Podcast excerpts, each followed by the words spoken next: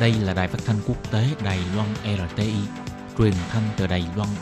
Mời các bạn theo dõi bài chuyên đề hôm nay.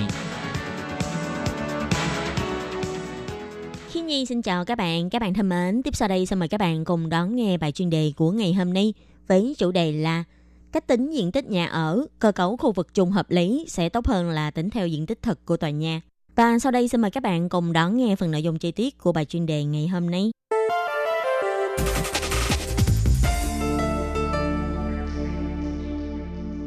Hiện nay, đơn giá của từng mét vuông diện tích nhà được tính bằng tổng giá trị của tòa nhà, chia cho diện tích sở hữu trên giấy tờ. Nhưng thường diện tích sở hữu trên giấy tờ nhà sẽ bao gồm diện tích của nhà chính và các kiến trúc hạ tầng chung của khu nhà. Trong tình trạng khu vực công cộng nhiều như hiện nay, nhiều người dân vẫn bất mãn vì khó khăn lắm họ mới có đủ tiền để mua nhà. Nhưng rốt cuộc diện tích thật mà mình có thể sử dụng lại ít hơn nhiều so với diện tích trên giấy tờ.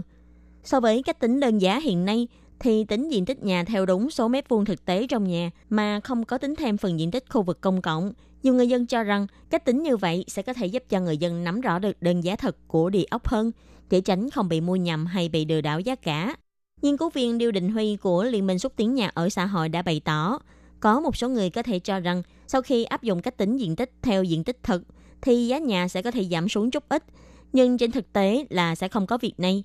Trong tình trạng giá nhà chung không giảm, thì dù là tính diện tích nhà theo diện tích thực tế, nhưng đơn giá của từng mét vuông diện tích sẽ tăng. Hiệu quả chính của cách làm này chỉ là giúp cho người dân có thể nắm rõ được sự chênh lệch giá cả của các dự án nhà hơn, sẽ không dễ dàng bị các kỹ xảo hay thuật ngữ ngành bất động sản tác động như trước. Giả sử như 3 mét vuông là 300.000 đại tệ, khu vực công cộng 25%, có nhiều người nghĩ nếu tính theo diện tích thực thì mình sẽ được hưởng giá là 300.000 3 mét vuông. Trên thực tế, nếu không tính theo 25% diện tích phần khu vực công cộng, thì giá nhà cũng sẽ không đổi. Thì lúc đó, đơn giá sẽ bị đông lên là hơn 300.000 ba mét vuông ban đầu. Trong tình hình thị trường nhà đất loạn như hiện nay, tính giá bán theo diện tích thực tế sẽ giúp người dân là nhận biết ngay giá cả, biết rõ diện tích thật của nhà.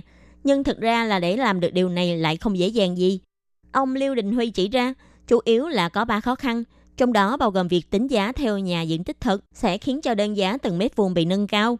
Như thế, các cơ quan chính phủ sẽ phải chịu nhiều điều tiếng hơn khi người dân thấy rõ giá nhà cao. Hiện nay, chế độ tính toán diện tích cũ được áp dụng nhiều năm. Nếu muốn thay đổi thì phải có thêm nhiều chính sách hỗ trợ và phải chịu được áp lực phản đối từ phía chủ đầu tư. Người dân bất mãn vì mua nhà mà trong đó có phần diện tích khu vực công cộng tính vào diện tích nhà mình quá cao. Theo ông Hoa Kính Quân, Thứ trưởng Bộ Nội chính bày tỏ, Phần khu vực công cộng là phần hạ tầng cần thiết phải có của tòa kiến trúc. Nhưng việc quá lạm dụng phần diện tích khu vực công cộng thì cần phải kiểm điểm lại. Bộ Nội chính đang có cuộc thảo luận về tỷ lệ khu vực công cộng trong các khu dân cư với các địa phương. Ông nói, việc trong tòa nhà có khu tiếp khách, có phòng trò chơi, phòng đọc sách, đó có thể là đại diện cho bộ mặt khu dân cư bạn đang ở. Liệu khu vực công cộng như vậy có bị xem là quá nhiều hay không? Đó còn phải xem người mua suy nghĩ từ phương diện nào. Vì quy mô của khu dân cư càng lớn, đương nhiên là có thể có càng nhiều khu vực công cộng để cho người dân sử dụng. Nếu chỉ là một khu dân cư nhỏ thì không được xây dựng quá nhiều cơ sở hạ tầng công cộng, nên có thể đối với những khu dân cư to, phần khu vực công cộng trung bình của mỗi hộ nhà dân sẽ không cần quá cao. Theo ông Lâm Vượng Căng, giám đốc danh dự của Hiệp hội Công đoàn Địa chính Quốc gia bày tỏ, dù là diện tích thực tế hay diện tích ảo đều sẽ như nhau, chỉ khác nhau ở tiêu chuẩn tính giá bán. Luật pháp không có quy định rõ là phải tính đơn giá nhà theo cách nào. Ông nêu ví dụ, có một số dự án nhà đến đường xe đi trong dự án còn bị tính vào trong diện tích khu vực chung. Những người dân không lái xe, không mua chỗ đậu xe, vậy vô hình chung không phải họ cũng đã bị buộc phải trả tiền cho những diện tích kiến trúc mà mình không dùng đến hay sao? Ông Hoa Kính Quân cũng bày tỏ, Bộ Nội chính cũng nên thảo luận cùng các chính quyền địa phương để giải quyết vấn đề diện tích khu vực công cộng trong dự án nhà ở. Tuy nhiên, vấn đề này không phải mình muốn là có thể ngang nhiên giảm tỷ lệ khu vực công cộng trong dự án, mà còn phải xem xét đặc điểm thiết kế của từng khu vực, từng khu dân cư.